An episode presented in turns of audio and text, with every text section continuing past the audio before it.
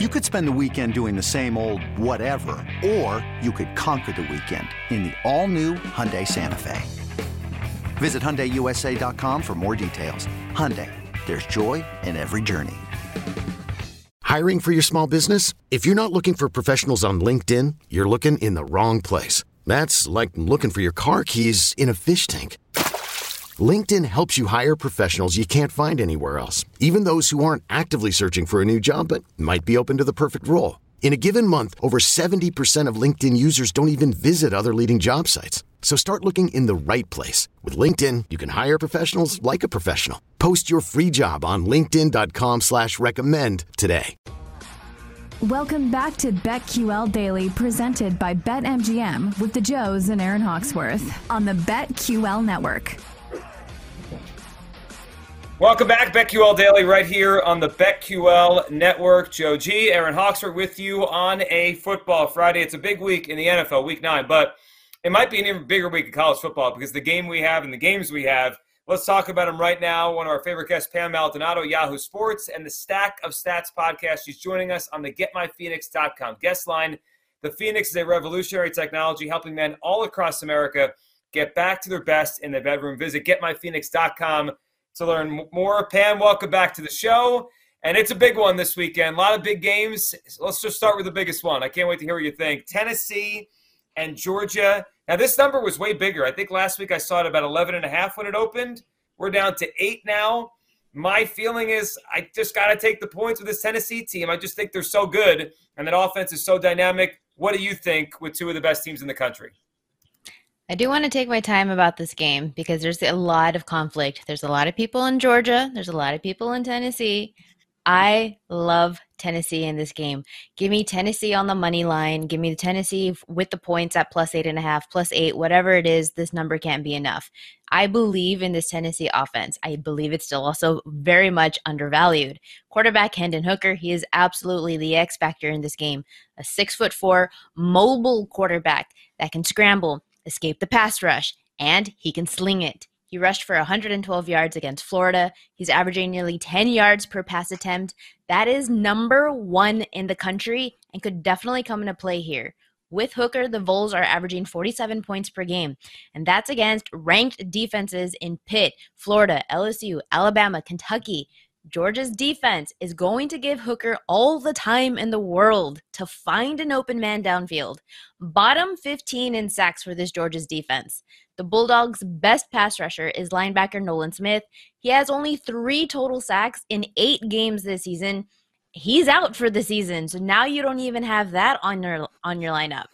Georgia's defensive stats, this is where it really gets me. They're padded based off of the schedule of opponents. The Georgia uh, defense allowed eight and a half yards per pass attempt, 22 points to Kent State, who can't even win inside the MAC conference. Allowed 7.3 yards per pass attempt and 20 points to Florida. And now the Georgia defense is facing the number one quarterback in yards per pass attempt in the country. Now uh, you have to ask yourself if this becomes a shootout because it's a high total of 66 and a half and it's ticking up. I trust Hooker over Georgia quarterback in Stetson Bennett, who's had two games of 50% completion and just two touchdowns combined in those games. And I have to go back to last year. And I know that some people are going to say it's irrelevant, but if you look at last year, it was remember when Alabama quarterback Bryce Young did to Georgia last year? Three carries for 40 yards and 420 yards passing. To me, this is that. Love the breakdown. We are so lucky to have Pam on the show on Fridays. Okay, before we get to Alabama LSU, I have to ask you about Texas at Kansas State because it has been kind of interesting for Kansas State. They had that tough loss at TCU, and then they absolutely destroy Oklahoma State. So, what are you expecting in this one? Kansas State had that tough loss because Adrian Martinez went out from injury. The second string quarterback went out from injury. And then you of kind of get left with, well, what do we do? I love K State plus two and a half, and I know that it is going against my horns, hook 'em horns. But because I can never bet against my team, I'm also looking to the under on 54 and a half. But to me, this line is indicative that Kansas State quarterback Adrian Martinez is back in the lineup, and I can't say how much I love him in this offense. He is a Tasmanian devil on the field, leads the Big 12 quarterbacks in rushing yards, rushing touchdowns, and yards per attempt. Martinez is an absolute gamer that I believe should be considered for an NFL spot, at least maybe as a backup. But I love my horns for this season, of course, every year but I'm cheating on them for sure with K State. That's my side chick right now. Against mobile quarterbacks, Texas has absolutely struggled. We've seen it. Alabama quarterback Bryce Young, he had a Heisman moment. He was down 17 19 late in the fourth quarter, rushed for 20 yards for a first down to put the Crimson Tide in field goal range to win that game. And now you have an even more mobile quarterback in uh, Adrian Martinez. Now, if I'm talking about not wagering against my own team, then look to the under because we saw Texas quarterback Quinn Ewers. He struggled against pressure against an Oklahoma State pass rush, 19 to 49, three interceptions, and K State has a top 30 pass rush. So Ewers can definitely struggle potentially here. Defensive end Felix and I, I'm going to butcher his name, and Uzomah, seven and a half sacks this season. He is a six-four monster of a player. Texas' best defense against the run. So this should be a competitive matchup for an underplay. Pam, you know, almost every year at this time of the year, this weekend, we would start with Alabama LSU. I mean, it feels weird. It's the third game we're getting to, but it's a little bit different this year. LSU obviously not on that level. Alabama right now, at BetMGM a 13 and a half point favorite on the road, 56 and a half on the total. What do you think? Alabama's kind of fallen off the radar, but they'll probably find their way back, I'm sure, in the next couple of weeks. Your thought on this game, Alabama, a little bit less than a two touchdown favorite. I would argue that LSU is on that level because Alabama is on the road and LSU plus 13 and a half is the play for me. I'm not sure. I don't have the confidence like I do with Tennessee to pull off the upset, but I believe it will be competitive because this is a Death Valley home crowd. And if anyone's ever been there, it is loud, it is ruckus, it is just like a next level atmosphere. The LSU Tigers have the seventh best second half defense in college football, limiting opponents to seven points per game in the second half just five at home. And we saw a glimpse of how dominant that defensive force can be because they held Ole Miss to zero points in the second half just two weeks ago. And that's not atypical of this team. Alabama struggles on the road. This is a historical fact. Two and five against the spread, last two seasons as an away team. Bryce Young, just one touchdown pass against Texas early in the season, 53% completion, one interception against Arkansas before injury. Alabama had its first loss of the season on the road to Tennessee, had its only loss of the season last year at A&M. Now you got to head into Death Valley for a night game against the best sec- one of the best second half defenses in the country. This could definitely be more competitive than a lot of people are willing to admit. At Alma, we know the connection between you and your therapist matters. But if you're already feeling stressed and burnt out, the idea of trying to find a therapist you really connect with can be overwhelming. That's why Alma's focused on helping you find the right therapist for you. When you browse their online directory, you can filter your search based on the qualities that are most important to you. Then you can book a free 15 minute consultation call with any therapist you're interested in seeing so you can get a feel for whether they're the right fit before you commit to a full length session. Alma also makes it easy for mental health care providers to navigate insurance. That's why 95% of therapists in their directory accept insurance for sessions. So you can find care that's affordable without stressing about the paperwork. You want to talk to someone, but not just anyone. Alma is there to help you find the right fit. Visit helloalma.com slash therapy60 to schedule a free consultation today. That's helloalma dot com slash therapy60. This episode is brought to you by Progressive Insurance. Whether you love true crime or comedy, celebrity interviews or news, you call the shots on what's in your podcast queue. And guess what? Now you can call them on your auto insurance too with the Name Your Price tool from Progressive. It works just the way it sounds. You tell Progressive how much you want to pay for car insurance, and they'll show you coverage options that fit your budget. Get your quote today at progressive.com to join the over 28 million drivers who trust Progressive. Progressive Casualty Insurance Company and Affiliates. Price and coverage match limited by state law. All right, we've got to get to your dog of the week. Who do you like this week?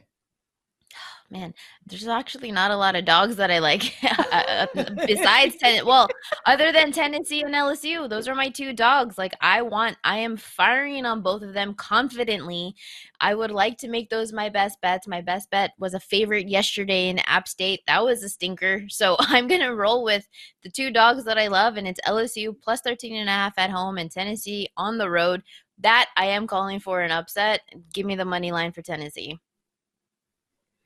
Pam, let's talk about Clemson Notre Dame. Um, it's interesting. You know, Clemson is kind of, they just, I don't think they're that great, but they've continued to win and they're in mm-hmm. this mix now. And if they continue to win, they're probably going to find their way to the playoff. Your thought on this game and then big picture on Clemson are they better than I think, or are they just having a year where they've been able to get through their schedule in the ACC and kind of stick to where they're, they're at in these standings? I mean, they're only a three and a half point favorite at Notre Dame. That kind of opened my eyes. Wow. Well, that's, I thought the mm-hmm. number considering their record and where they are, would be higher. What, what do you think on this game? And then big picture, Clemson. Well, let's give some credit to Notre Dame's offense. It seems to have found a bit of a run game. You have running back Audric Estime, who is finding a bit of a groove. He's coming off 123 rushing yards last week against Syracuse. He had another 134 against North Carolina early in the season. It is this run game that the that the Fighting Irish have found rhythm with, but they're also a top 25 pass rush in the country. And DJ Uiagalelei we saw him get benched a couple just against Syracuse in a 27-21 narrow win, but that was because of backup quarterback and he had two interceptions in that game. So I think it's a one team is trending up, one team is trending down. I was higher on Clemson coming into the season. I was starting to believe that DJU was a quarterback that potentially could be in the Heisman talks. But I am starting to see that there is vulnerabilities both here on offense and defense. While Notre Dame is starting to gel together, they had a new coach, they had a new offensive coordinator, so it's fine. It's giving them time to find a bit of a rhythm. They're starting to find that rhythm. I would definitely back Notre Dame here in this spot, three and a half catching the hook at home. I do like them in this position. What about big picture when it comes to the college football um, uh, rankings and also any futures that you might be on.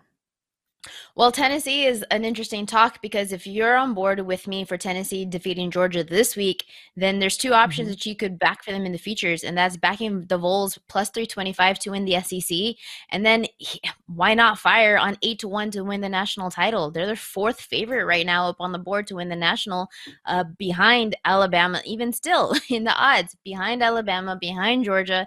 So why not fire on them at 8 to win, then 8 to 1 to win the Natty? With the best quarterback right now in all of college. Their defense, I mean, they struggle against the pass, but they have a really solid pass rush. They have a really solid run uh, run defense. It, eight to one to me screams mega value. If they, of course, they would have to get through Georgia this week. Uh, Pam, big picture question here. You, mentioned you think it's good value on Tennessee, and I agree with you. Right now, and, and things could change a month, two months from now when we actually play these playoff games. But who do you think the best team in college football is? Because the odds don't say it's Tennessee, and I know they're underdogs this week on the road, but they've been the most impressive team I've watched. Maybe they don't have the biggest talent base in terms of the roster, but they're the best team I've watched this year. Who do you think the best team in college football is right now?